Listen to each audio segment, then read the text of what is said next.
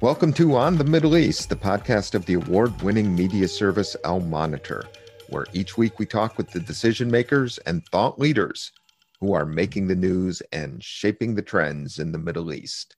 I'm Andrew Parasiliti, president of Al Monitor, and our guest today is Dr. Denise Natali, director of the Center for Strategic Research at the National Defense University's Institute for National Strategic Studies and a former Assistant Secretary of State for Conflict and Stabilization Operations.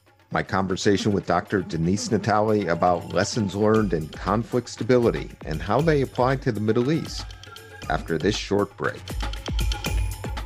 One of the key issues is who's in Damascus, what kind of government is in Damascus, and who we can work with. So I think that once we have some form of legitimate government determined by the Syrian people that can run the state of Syria, everything is not going to magically disappear, but we certainly can channel and allow those types of revenue sharing agreements, um, power sharing agreements that we saw emerge in Iraq between the Kurds in Iraq and the Iraqi government be formulated in some type of power sharing arrangement in Syria. Welcome back. Before we bring in Denise Natali, I wanted to share a quick thought on the Biden administration's policy toward Iran. So far, the administration is strengthening the U.S. diplomatic and deterrent position toward Iran every day. At least that's how I see it. First, rather than jump back into the Joint Comprehensive Plan of Action, JCPOA, or Iran nuclear deal as it's known, Biden has chosen to first rebuild trust and consensus with America's European partners. The Trump administration, in breaking from the JCPOA in May 2018, had gone it alone on Iran and while the Trump sanctions on Iran, known as maximum pressure, really hurt Iran's economy, in the process, the maximum pressure policies also alienated European allies and undercut the U.S. diplomatic position. The U.S. diplomatic position, it seems to me, is stronger with Europe than without Europe in confronting Iran.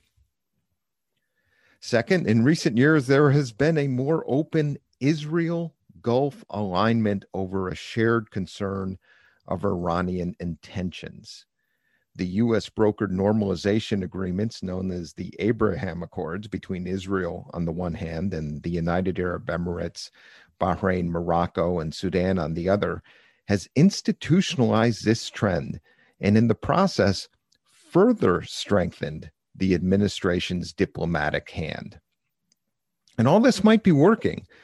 Last week, in a potential opening for renewed nuclear diplomacy, Mohsen Rezai, he's the head of Iran's Expediency Council and former head of the Islamic Revolutionary Guard Corps, the IRGC, said Iran may be willing to re engage on talks on the JCPOA if the U.S. sends a clear signal that U.S. sanctions would be lifted in less than one year. Now, this is significant because it gives some cover for Iranian President Hassan Rouhani, who has so far been steadfast that the U.S. needs to lift sanctions first before Iran would get back into compliance with the Iran nuclear deal.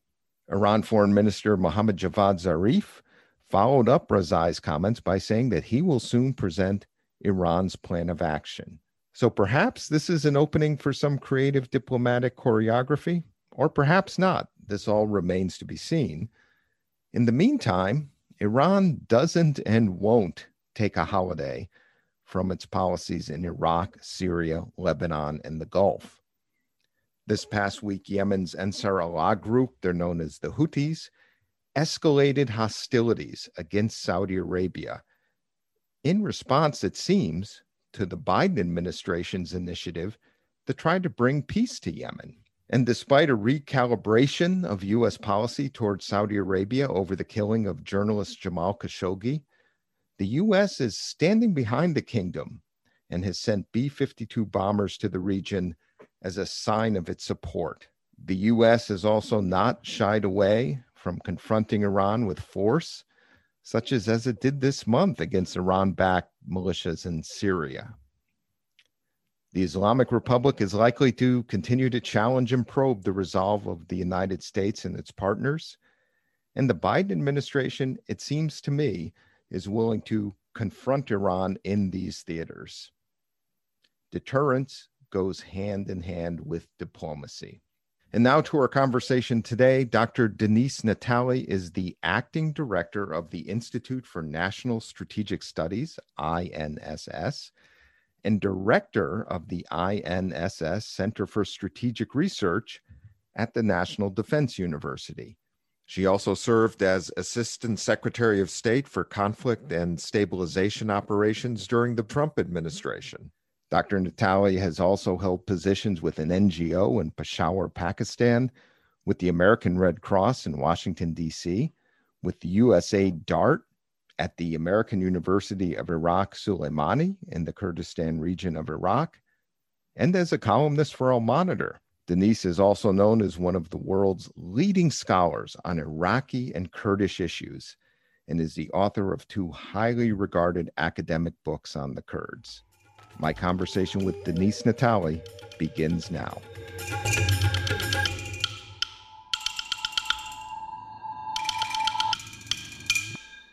Denise, welcome to On the Middle East. Thank you, Andrew. Good afternoon. It's great to be back at Al Monitor. Great to have you back. Let's get right into it. As Assistant Secretary of State for Conflict and Stabilization Operations during the Trump administration, you oversaw the development of a new methodology and innovative metrics for conflict and stabilization policies. And this was informed by the bipartisan Global Fragility Act. Linda Robinson of RAND mentioned this last week on our show. Tell us about these innovations in conflict and stabilization policies in the general sense, and then we can get into how this all may apply in some of the Middle East cases.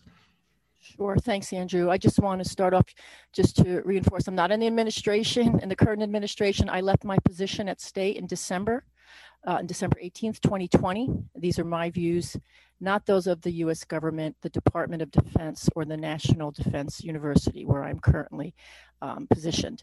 As you indicated, so th- this is a really exciting time actually, because the Global Fragility Act, which was a, a very innovative step, uh, bipartisan legislation from Congress, that was signed into law uh, in 2019.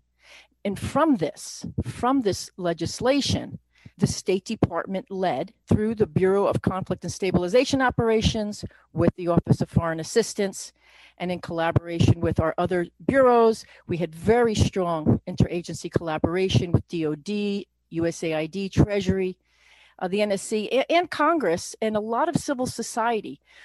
We took months and crafted the strategy to prevent conflict and promote stability. This is a key component of the Global Fragility Act. And we submitted that to Congress. The State Department submitted that to Congress on December 18th, 2020. The, the purpose of it was to devise more targeted efforts to strengthen fragile states and to promote more stable, self reliant nations that can become robust economic and security partners for the United States. Now, the, the key point here is this was a very new approach to stabilization. Um, it required fundamental change in the way that we look at conflict prevention and stabilization. What are some of the, the new and innovative uh, components of this? One of them, again, stepping back, our approach, the new approach, was based on lessons learned from the past. We, we knew we could not um, continue drinking or producing the same wine in old bottles. That what we did in Iraq and Afghanistan um, was largely, or in many measures, failures or failures to effectively use uh, our taxpayer dollars. And so we, we needed a new approach. What did that mean? It means instead of externally driven nation building, our approach would be locally driven, tied to, tied to clear political outcomes. We would not engage in large scale projects, but start small and then build out. We had to work through locally legitimate actors, invest in partnerships, link our efforts to policy outcomes, and of course, to continuously measure and determine our impact. Partnership is a very big component of this. Um, and that regards compact based partnerships, bilateral and multilateral partnerships as well. So, this was again a real effort to look at what we did wrong in the past, and there was also some goodness, and do better by being more targeted. Now, there's a second component to this as well, and and the nature of conflict itself had changed. One of the key capabilities of the Bureau of Conflict and Stabilization Operations is this very um, sophisticated um, capability to forecast violence and global conflict trends through their IMAP. And they use data analytics, look at where conflict is, devise heat maps, and, and all of this uh, other um, capabilities. What we found was that, and and, and this has been um, driven in by the recent Institute for International Strategic Studies report on armed conflict, the conflicts are intrastate, largely not between states, and we are witnessing more non state armed groups emerge in the last eight years than in the previous seven decades. These non state armed groups have also increased conflict amongst themselves. It's more uneven in lower conflicts and more regional actors playing an outsized role in fragile states. So, between the strategy itself to be more targeted and understanding the nature of conflict, we needed a different approach. Denise, one of the major challenges for post conflict stabilization has been disarmament, demobilization, and reintegration of ex combatants. That's known as DDR. This has, of course, been a challenge in the Middle East, especially in the region's three wars Libya, Yemen, and Syria, uh, because of the role of non state armed groups and actors. What did your study tell us about what works, what doesn't, and what we should be doing when we get, hopefully soon, to post conflict DDR operations in those countries and elsewhere? Sure. Thank you, Andrew. Um, this is a very, I'm glad you brought this up because this, this falls from the nature of conflict. The DDR component and what we called at, at, at CSO, at the Bureau of Conflict and Stabilization Operations, we framed that in security sector stabilization. And that is one of the areas of expertise. Of, um, what do you do with the tens and thousands of armed groups, non state armed groups, some are called hybrid actors, after wars are over. Or, or during or, or during peace processes and so th- this was something that we we looked at because these are not any longer official parts of the state um, but they certainly need to be considered when you're trying to stabilize regions, particularly at a local level. So even though what, some of the lessons we learned or some some of the trends that we found was even though every context is different, there were certain um, similarities. These non-state armed groups, um, they may be spoilers, and in many cases they are. They're mafia groups, they're terrorists, but they also assert territorial control. They have de facto authorities, they provide services, and even stability that the state itself can no longer provide. So, some of the questions in, in one of the key debates is particularly when you're engaging in peace negotiations, for example, do you engage them? Uh, if you do, to what extent? Um, there have been some indicators of success in the defections part and cso did actively work on defections you can do that through messaging and you can do that through a lot of other efforts where you get really uh, where the difficulties come or greater challenges when it comes into reintegrating these groups into society. There's you can also attempt to reintegrate them into state security forces. The, the vast majority of groups do not give up their arms. There have been some cases during peace, peace process where they have and that includes colombia and the farc. But but but the reality is most are going to maintain their arms and most if not all of these groups are not going to go away anytime soon so then the question is, what how do you address them? And and we did find even though that there are individual efforts at local levels um, unofficially unofficial ways to reintegrate your most effective strategy is one where the state itself is engaged the host country government develops a strategy and has laws to support it. And that is not only about individual former fighters. It's about the communities themselves in which they're going to reintegrate. So it's a it's a holistic process that starts from the defections and goes into the reintegration part. But it but it's you shouldn't expect much because the, there has to be categories of these groups, and you find that there's a small sliver of categories of of these former fighters that are acceptable to, to, to, the communities. That is, they, they weren't considered terrorists, they didn't engage in acts, and they're integratable the, the real issue is the vast majority that are that are non-integratable and therefore they remain a thorn in, in, in the security component. So um, that's one component of the security sector stabilization. How do you set the conditions so that you can then get into some form of also security sector reform? The other way to look at this too and, and this is what cso does um, is to if you want to have a more targeted approach, and that goes back to our, our global fragility strategy or the strategy to prevent conflict is you have to better understand the nature of these groups. And this is where um, there's there's pockets of, of better understanding but we have found through our work there's been fantastic work coming out of chatham house on hybrid actors but the groups are not homogenous particularly in the middle east. Let, let me focus on them in the middle east. They're fragmented. They have different degrees of loyalty. Many if not most are tied to iran but they're not equally tied to iran they are horizontally networked and they are again as i indicated before hybrid actors. So so rather than looking at these are the bad ones and the good ones as was indicated in this very strong chatham house report by, by dr mansour um, look at them as networked across society. And that that leads to a fundamentally different type of, of policy in dealing with stabilization than as opposed to we're going to find the good ones and we're going to integrate them and then we're going to isolate the bad ones when you look at the Middle East and some of the armed groups there and the armed actors, is it possible to even consider DDR with former ISIS fighters? And what has been the success or lack of success for dealing with them? And does that even apply in this case? Sure. Um, in the Middle East, let, I, I, can talk to some of the work that we did. Um, in in looking at and this though this was in Africa dealing with uh, former Boko Haram fighters and other fighters that were tied to ISIS West Africa.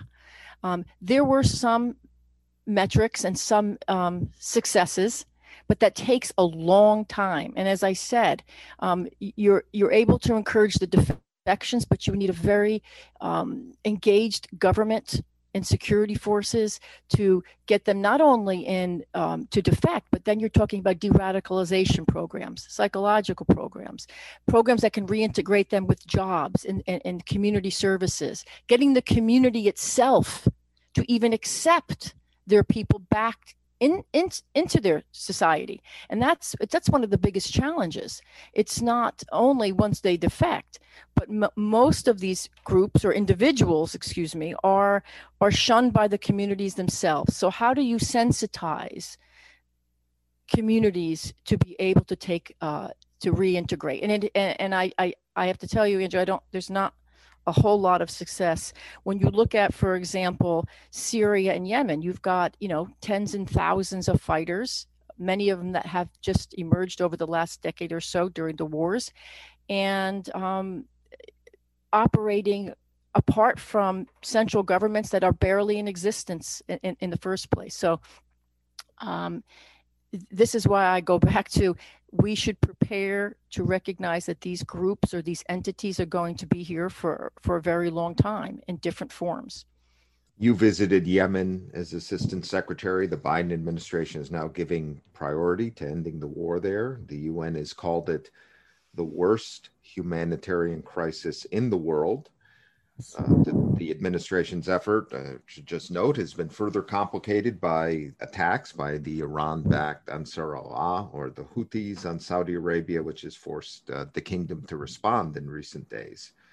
But tell us about how you, when you were assistant secretary, approached Yemen uh, with regard to your responsibilities for conflict and stabilization operations. And what what did you learn there, and how might those lessons inform post conflict stability operations in Yemen if indeed we can get to a ceasefire? Sure. Thanks, Andrew. Um, I did have the opportunity to visit southern Yemen. I was in Mukalla um, with the, the Yemen Affairs Unit. We, we went with the delegation. I led the delegation there. And during that visit, I had productive meetings with the governor, uh, local officials, many non governmental organizations. And uh, one of the, the key takeaways was that th- this part of Yemen had very little to do with the civil war that was occurring in the northern western parts of the country. In fact, there was relative stability in, in some parts where we went um, and had some of the conditions that would be amenable for further engagement.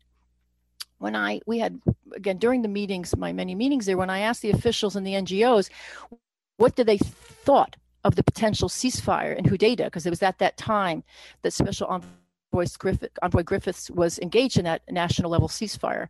Um, most most of the the people didn't care. It wasn't that they didn't want to stop war, but the answer was unanimously, we care about Al Mukalla. And then they went on to emphasize their most pressing demand over and over, and that was not surprisingly services. There's there's a, a radio show that goes on in Mukalla where people can call in their their their problems and and um, and again the surveys and and and the, and the uh, statements made were o- overwhelmingly about services. The vast majority didn't even know in some of the surveys we conducted that or were aware that there was a national level peace process going on. Again, not because it's not necessary and important, but because they were focused on the local component. And here I get to what were some of the lessons learned or lessons reinforced. The Yemen, Syria, other fragile states, I've been pretty much across the world, uh, many places in Africa and, and others, these are highly hyper fragmented states. So while we engage in very important negotiations and ceasefires at the national level. And I'm so pleased to hear that we have a special envoy, Lenderking, leading that for the US government. Um, but there has to also be at a local level how do we engage in these local ceasefires and this is what brings me back to the way that we looked at the, the, global fragility strategy that this is going to inform uh, what we should expect you will have pockets of stability same thing in Afghanistan. And you can start small and work our way out. There's another component to this, and that is regional support. This is, again, um, a regional issue. It has to be also negotiated with the key regional partners that border Yemen. And so that um, in addition to the local, how can you enhance economic opportunities? How can you get trade going again? There's a lot of components to it, but I can't emphasize enough the importance of starting small and going local. As I mentioned in our introduction, you are one of the leading experts on Kurdish politics and society. How can we understand better the situation of the Syrian Kurds and the relationship on the Kurdish between the Kurdish question in Syria and what's happening in Turkey. Sure. Um, let, let, let, me just go back a bit too before addressing what's what's happening with the Syrian Kurds, because I, I, I, do want to tie this back to what we can expect uh, in terms of uh, realistic stabilization policies and what I see as a realistic end state, given that the United States is moving away from, you know, Wilsonian um, liberal interventionism. Um, the Kurds, the Syrian Kurds, are a community, uh, a nation, but they are not homogenous like any other group. Right, they are in distinct cantons, and if you look at this group historically, from the beginning of the state formation period in Syria, that nationalist project was always, um, let's say, led by intellectuals from Turkey, then later Kurdish Iraqi uh, political parties, Iraqi Kurdish political parties, and this is not to say that this is there's not an authentic Syrian nationalism because there certainly is, but to understand that it has been very transnationalized from the outset, and there is not a geographically continuous group uh, territory, but one in where different cantons or different provinces were treated distinctly from the outset with different dynamics. There are some PKK leading groups, as we know, uh, and there are some that are not, that look at themselves as part, very clearly part of the Syrian state. So when you ask me what, what do I see for the Syrian Kurds, I don't see 36 solutions. Um, I see that they are in a landlocked region, highly dependent on regional actors. Their borders are critical.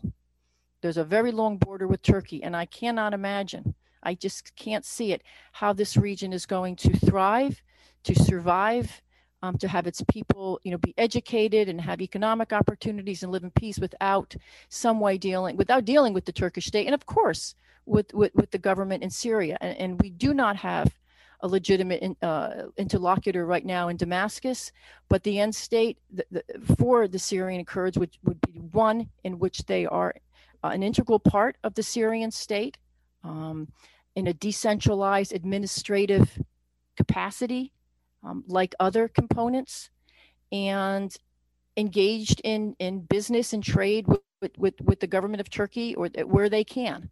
Um, and in the meantime, as we go about trying to unify Iraqi Kurdish groups, the KDP with the PYD, I know this is good and well intentioned, but that's uh, in some ways I think it's unrealistic. I, it's not to say that they can't work together because they can. There's a lot of economic interests going on right now. There's a lot of business going on, but why should we expect two competing groups who have different visions of Kurdish nationalism to to come together um, in different territories and and unify their mission. It, it, we don't see this in any other parts of the world, and I don't know why we would expect that. I I personally would would go to the PYD, who has uh, authority, strong authority in some of the areas, and find those groups within. And this is not to delink them from the PKK because we all know that there's a strong influence there. But find those groups. There are groups who are willing to work with Turkey, to trade with Turkey, and, and find those areas where, where we can do that. So I would focus on economic opportunities. I would focus on opening trade.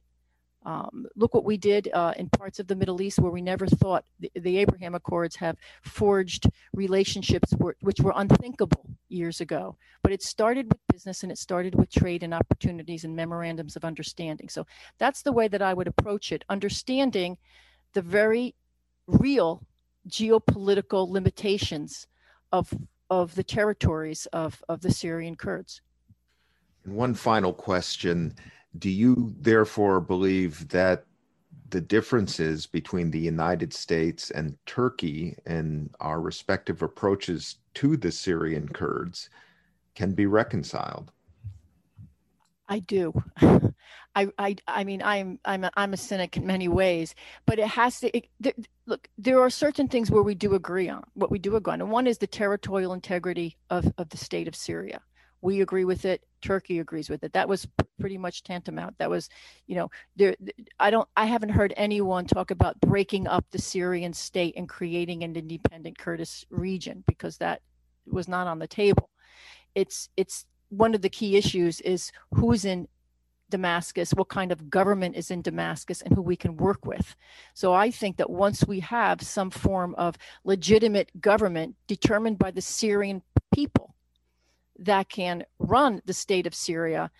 Everything is not going to magically disappear, but we certainly can channel and allow those types of revenue sharing agreements, power sharing agreements that we saw emerge in Iraq between the Kurds in Iraq and the Iraqi government be formulated in some type of power sharing arrangement in Syria. There will s- certainly be tensions. They've existed for decades. As long as the PKK is around across borders, lodged in Iraqi Kurdistan, lodged in Syria, parts in Iran, there is going to be tensions and a lot of other instability. You know, at the end of the day, this is a, a key part of this problem. So getting at the PKK issue, and that's going to be something that the governments of Turkey have to work out with the government of Damascus, as well as the government of, of Iraq and, um, and, and Iran. Denise, this has been great. Thank you for joining us today on On the Middle East. Thank you, Andrew. It's been a pleasure. I will return after this short break.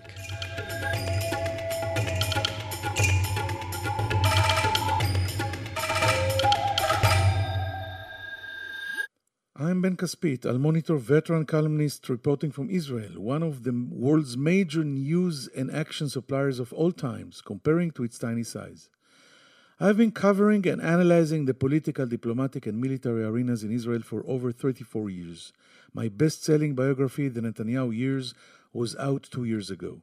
I covered seven prime ministers, one major war, two intifadas, one prime minister's assassination, two and a half peace treaties, four military operations in Gaza, and it's not letting up anytime soon. I'm glad to invite you to On Israel, our brand new podcast, where we will discuss major events in Israel and its surroundings, talk to decision makers, leaders, and analysts, and try to understand the chaos that comes with the territory of Israel and the Middle East. You will never have a dull moment with us. See you soon here on Israel Al Monitor.